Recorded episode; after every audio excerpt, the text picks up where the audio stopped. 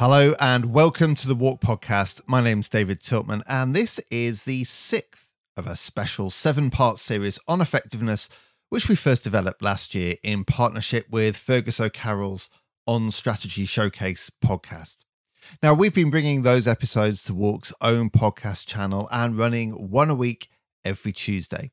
And the series looks at the important decisions that need to be made throughout the process of developing marketing communications. The philosophy is that effectiveness is uh, uh, is a team sport and it needs to uh, needs to be thought about from beginning to end. Now, this particular episode features Greg Hahn, who is uh, Chief Creative Officer and co-founder of Mischief, and also brings in James Hurman of Previously Unavailable. And it looks at the importance of communication between teams to get to great work. And uh, as one point the, the episode makes, is the importance of language here. Language reflects culture, the culture within an agency, the culture within the client marketing team, and indeed the culture within the broader client business. Um, and I think this is a really interesting area to explore. Uh, the culture of creative effectiveness is something we're currently looking at closely here at WARC. Uh, we see it as a bit of a missing link when it comes to effectiveness research. We've got growing evidence to help with a lot of the technical elements of effectiveness, how much to spend or where to spend it. But the culture in which those investments are signed off and assessed is just as important. Now, we've been doing a, a new piece of research in this, and you'll be hearing more about this uh, in Cannes in June. So uh, keep your eyes open for that. But without further ado, we will hand over to Greg and James, and first of all, to Fergus O'Carroll.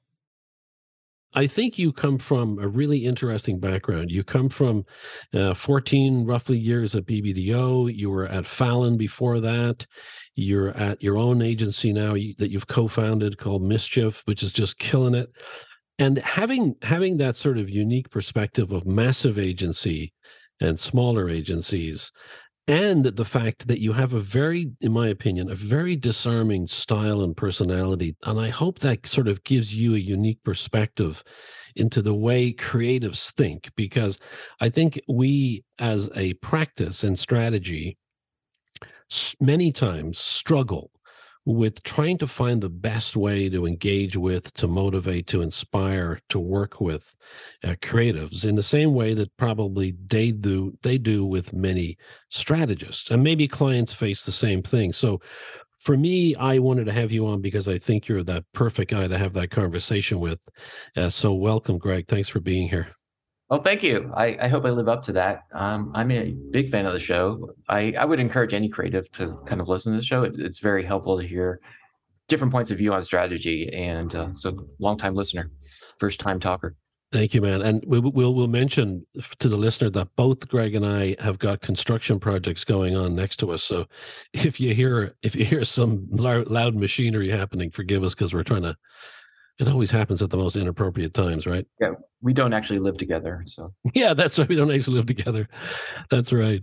So let's let's uh, let me ask you first, Greg, about your view of strategy. Um, you know i've heard different creative described in different described in different ways and i think that i think of you as being somebody who really gets excited about strategy that you would be sort of a strategic creative. What what has gotten you to that point where you value strategy? Well i'll say our, our whole process at mischief is two steps. It's first what to say and then second how to say it and I would say we spend the majority of our time on the first part is like really cracking down on strategy because I I think as a creative that just makes your job easier. And I think strategy when done right is is an education. You should come out of that learning something new and giving you a new way to think about something. So when you have that as a creative, like that's that's gold. Like you can come out of a, a session feeling like I know where to go or I have some inkling of what to do Otherwise, you're staring at a blank page, and that's that's a frightening place for a creative.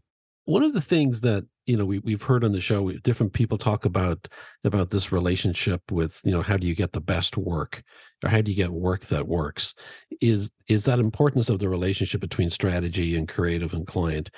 Given all of your experience, how how would you describe the various types of creative personalities that you've most often come across?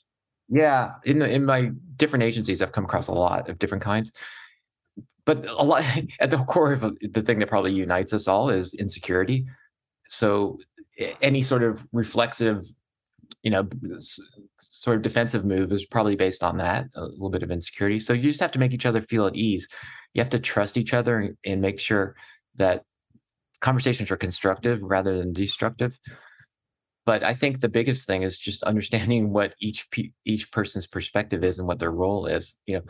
I think there's creatives that look at a brief and try to find the flaws and the holes and you know it's just an investigative personality. It's not necessarily a bad thing. It's just like where can we poke the holes? What's what, what's missing here?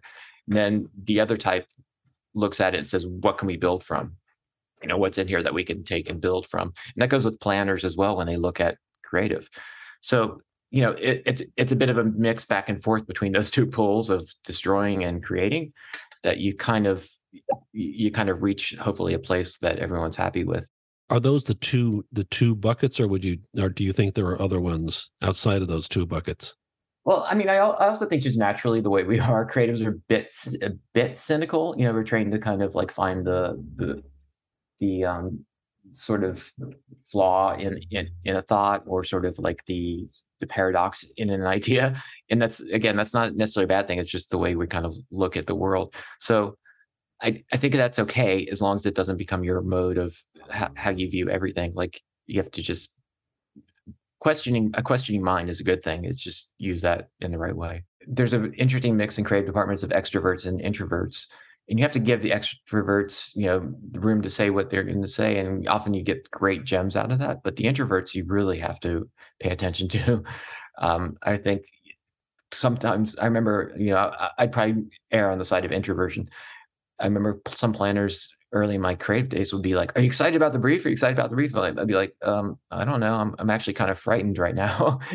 Because you have to learn you have to come at, uh, understand that when you give when you give a creative a brief and if and it's just the ta-da here it is go make something awesome that's the way it used to be and that was really scary because you're giving them you know they're starting from basically blank p- piece of paper and you're saying come back and wow me with something brilliant and every creative i know starts with this is going to be the time i can't do it you know so you have to understand how to how to kind of pull that out. And if they're not reacting to the brief in the moment, it's not because they don't believe in it or like it or excited about it. It's just because there's there's a bit of like fear happening of like, I don't want to overpromise that I'm gonna nail this because I, I don't know until I try. And and so with with that sort of introverted character, is it is it is it best to just sort of let it sort of stew and then come back casually mm-hmm. the next day? Or I mean, how do you yeah. approach it? Yeah, that's the way to do it. Is kind of like let it sit, let it sit, because they'll be thinking about it. The one thing about introverts is, is they think, right? So they'll be stewing on it for a couple days, and they'll usually come back with maybe some questions or maybe some thought starters. And then you, yeah, as a planner, you just kind of like don't be pushy or check, don't be checking their homework, but just go, yeah, it's been day. I've been thinking about it. You have any, anything you want to talk about? Um, just let me know if there's something that's not quite making sense. You know, come at of a place of like there might be something that I did wrong as a planner that you might want to help me with, kind of things. Just draw nice. people out. Uh, one of the things is that we hear a lot about is the idea of getting in early with the creative teams. Um, you know, it's it just seems to be the most obvious thing to be doing, but it doesn't seem to be happening enough. Where we're, we're getting into this. It used to be this way, at least. There was this idea of the precious brief that was sort of rolled out into a meeting and and nobody had seen it before and nobody had talked about it and then everybody's supposed to align behind it. That just seems to be completely flawed these days right? Yeah to me it's not about the brief it's about the briefing. So our, our briefings are quite long you know i've i've you know sort of alluded to them as ted talks because you come out nice. of them just, yeah you kind of come out of them just feeling like you know so much about like something about culture, something about the brand you didn't know about, or something about human behavior. It's got all these little insights. So I think we're able to get to work so quick because we all, you know, like I said, it, it's it's a very collaborative process. We all sit around and talk about it and investigate all these things and find, you know, ideas immediately start sparking in that in those conversations. So we don't. To me, the brief isn't as important. It's something to refer back to, but it's really the briefings that that make the difference. And if a creative can't make the original briefing, we will do it all over again. You know, even if it's just a one-on-one kind of thing, because I think those conversations are so important.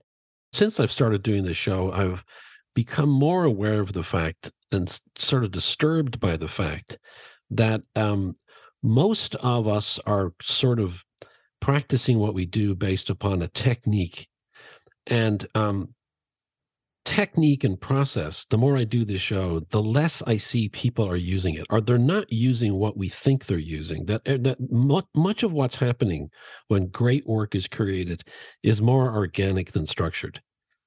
It, it's. It, I, do you find the same thing when you look back on the great work that you've done, and you've done a ton of it? Do you do you sort of see that that it's more organic than it was sort yeah. of structured? Yeah, I we always say it's like you leave room for magic. Like there's the the brief is really just to get you started. It's not the end zone. You know, it's it's really just to feed all this information into you, and you don't know what part of the brief is going to lead to the the idea or lead to something that leads to something that gives you the idea. So you can't you can't grade the grade the work based on how it fits the brief. It's does the work feel right?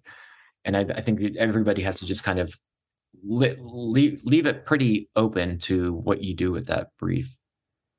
But when you when you talk about it, it it's sort of it it may not be may not reflect the brief, but it feels right. But then what's mm-hmm. the role of strategy if it is not to do work that sort of hits the brief?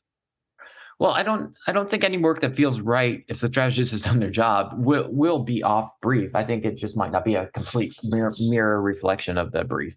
It yeah, might be something. Yeah. yeah it might be something but there's always you know when the strategist comes comes with the information it's there's always something in there that might lead to the to the thing or in in in the brief doesn't have to end at the briefing you can go back and forth with i think creatives should go back and forth with planners and you know bounce stuff off of them and we've had stuff that just wasn't leading to the best work and you know planners are like okay, well, let's if it's not leading to best work, let's just start over. Let's let's it's the brief.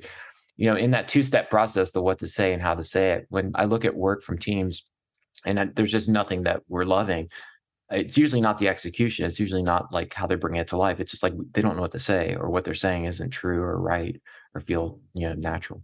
As a creator, a creative director, working with multiple teams, um, what have you learned over the over time about getting the best work out of them? If you have different personalities and they're coming at it from different different perspectives they're probably like your kids to to a certain degree. You begin to understand what makes them tick what mm-hmm. makes them what pisses them off what really drives them over the edge what makes them run away.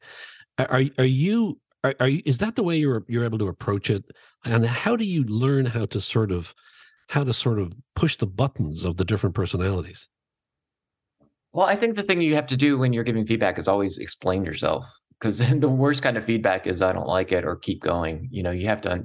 I I try to go through all the work and explain why something is in or why something is out, and sometimes that's fixable. A lot of times you will see an idea that is seemingly wrong, but there's something in it, and then you just talk about it, and hopefully you know they'll learn either from the conversation or they'll turn into something great. But i do think I, I do think as a creative director you have to give a reason why you're why you're killing something or why you've selected it.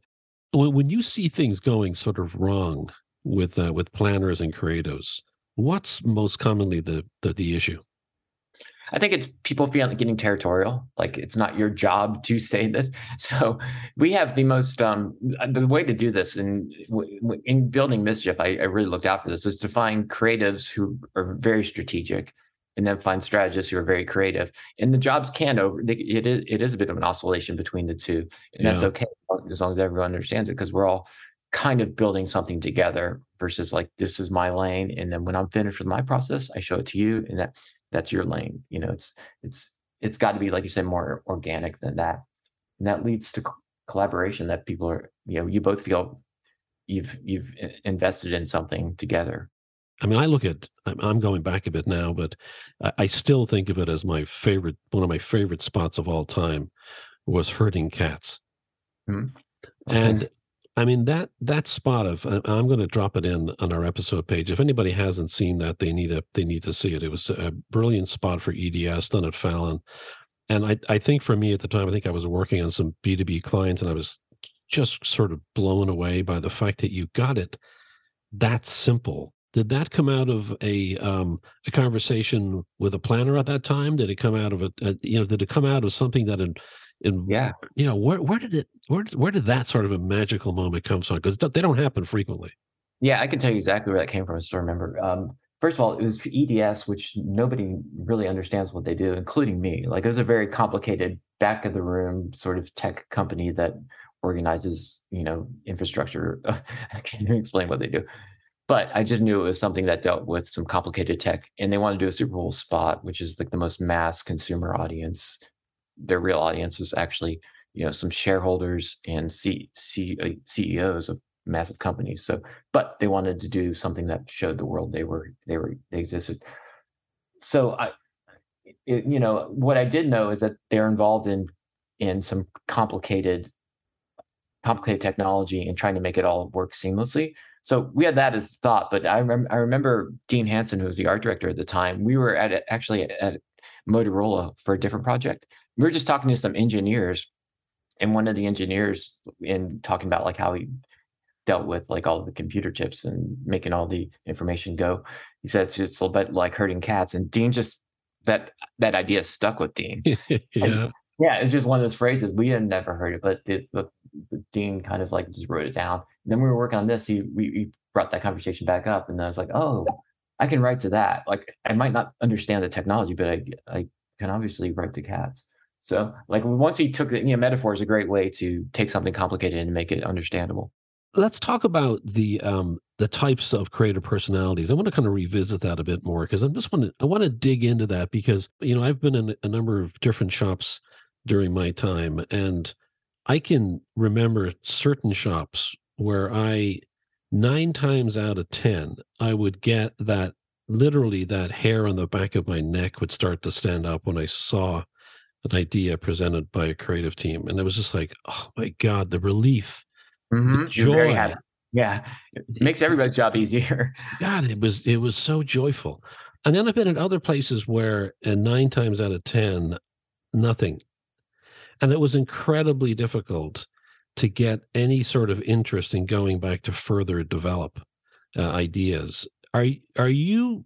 Why is it? And this is my opinion. Why is it that we that most of what we do is terrible?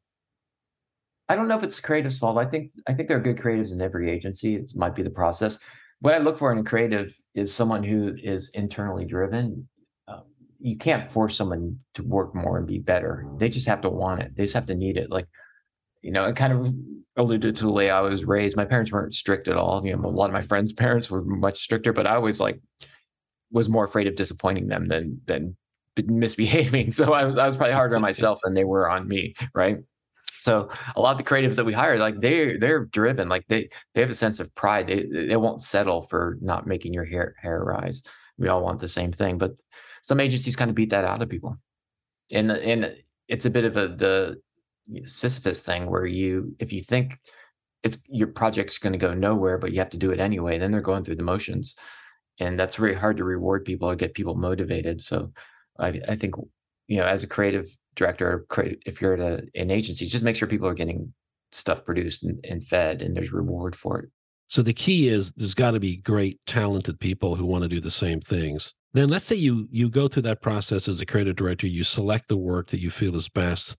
There's collective agreement on this work going to a client. How do you then like to take it to the client, and how do you actually protect it? Because it can go to shit once it goes inside an organization if you don't have your hands on it. Yeah, yeah the, a couple of things. One is just you know it helps if you have the right kind of clients that come to you for the right reasons you know so they know what to Critical, expect.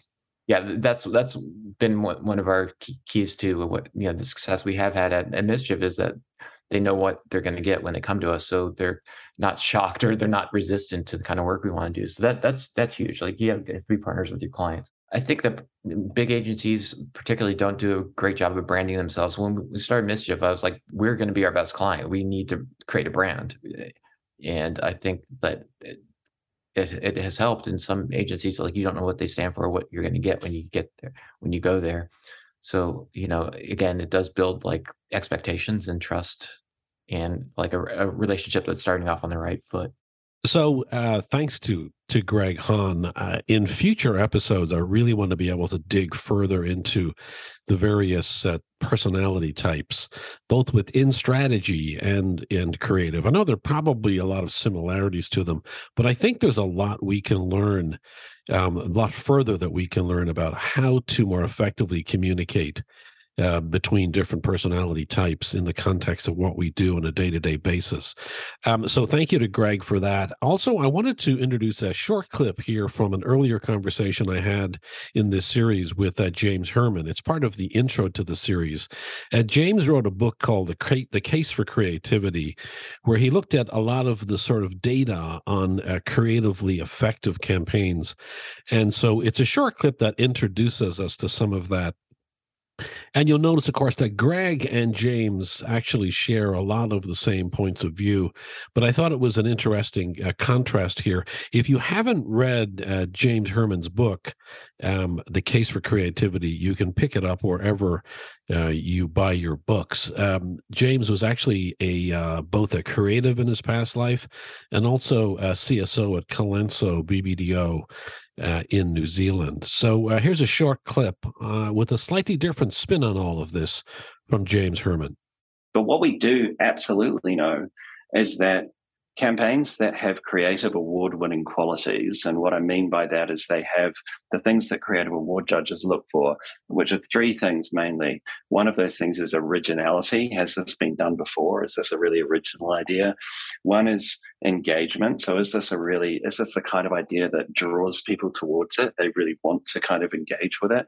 Um, and thirdly, uh, craft execution. So is it executed in a way, you know, that, that really serves that idea really beautifully?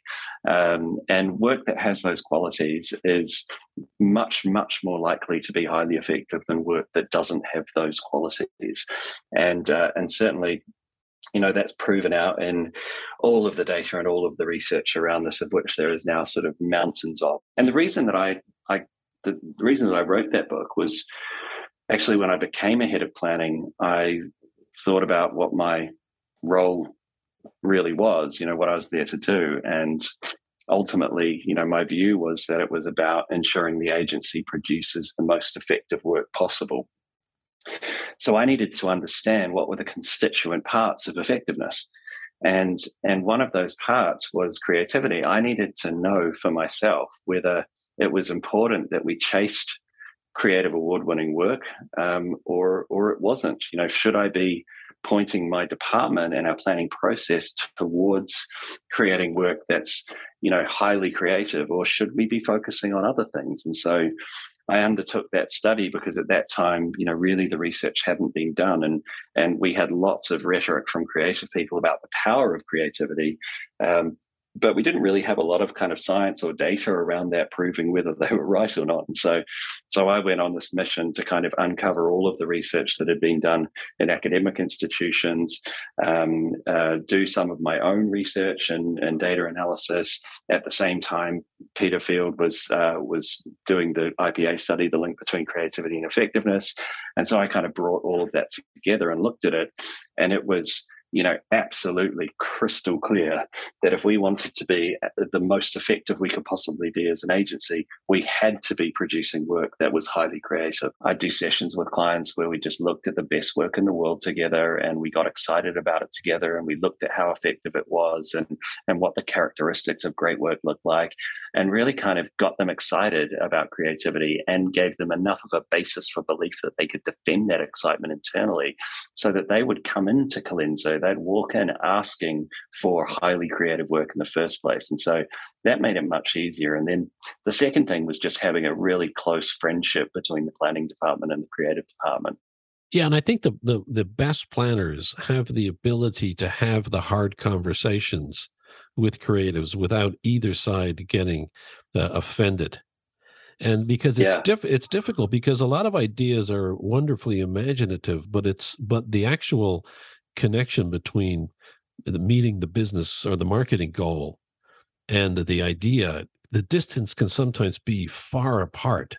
And I think that's what a lot of planners uh, struggle with is is being able to have those types of conversations where when they see an idea that's come back from the creative group, it doesn't appear to actually address the strategy that was in the document or in the brief. Having those conversations, I think, and being able to understand ways to have those conversations effectively can make or break careers.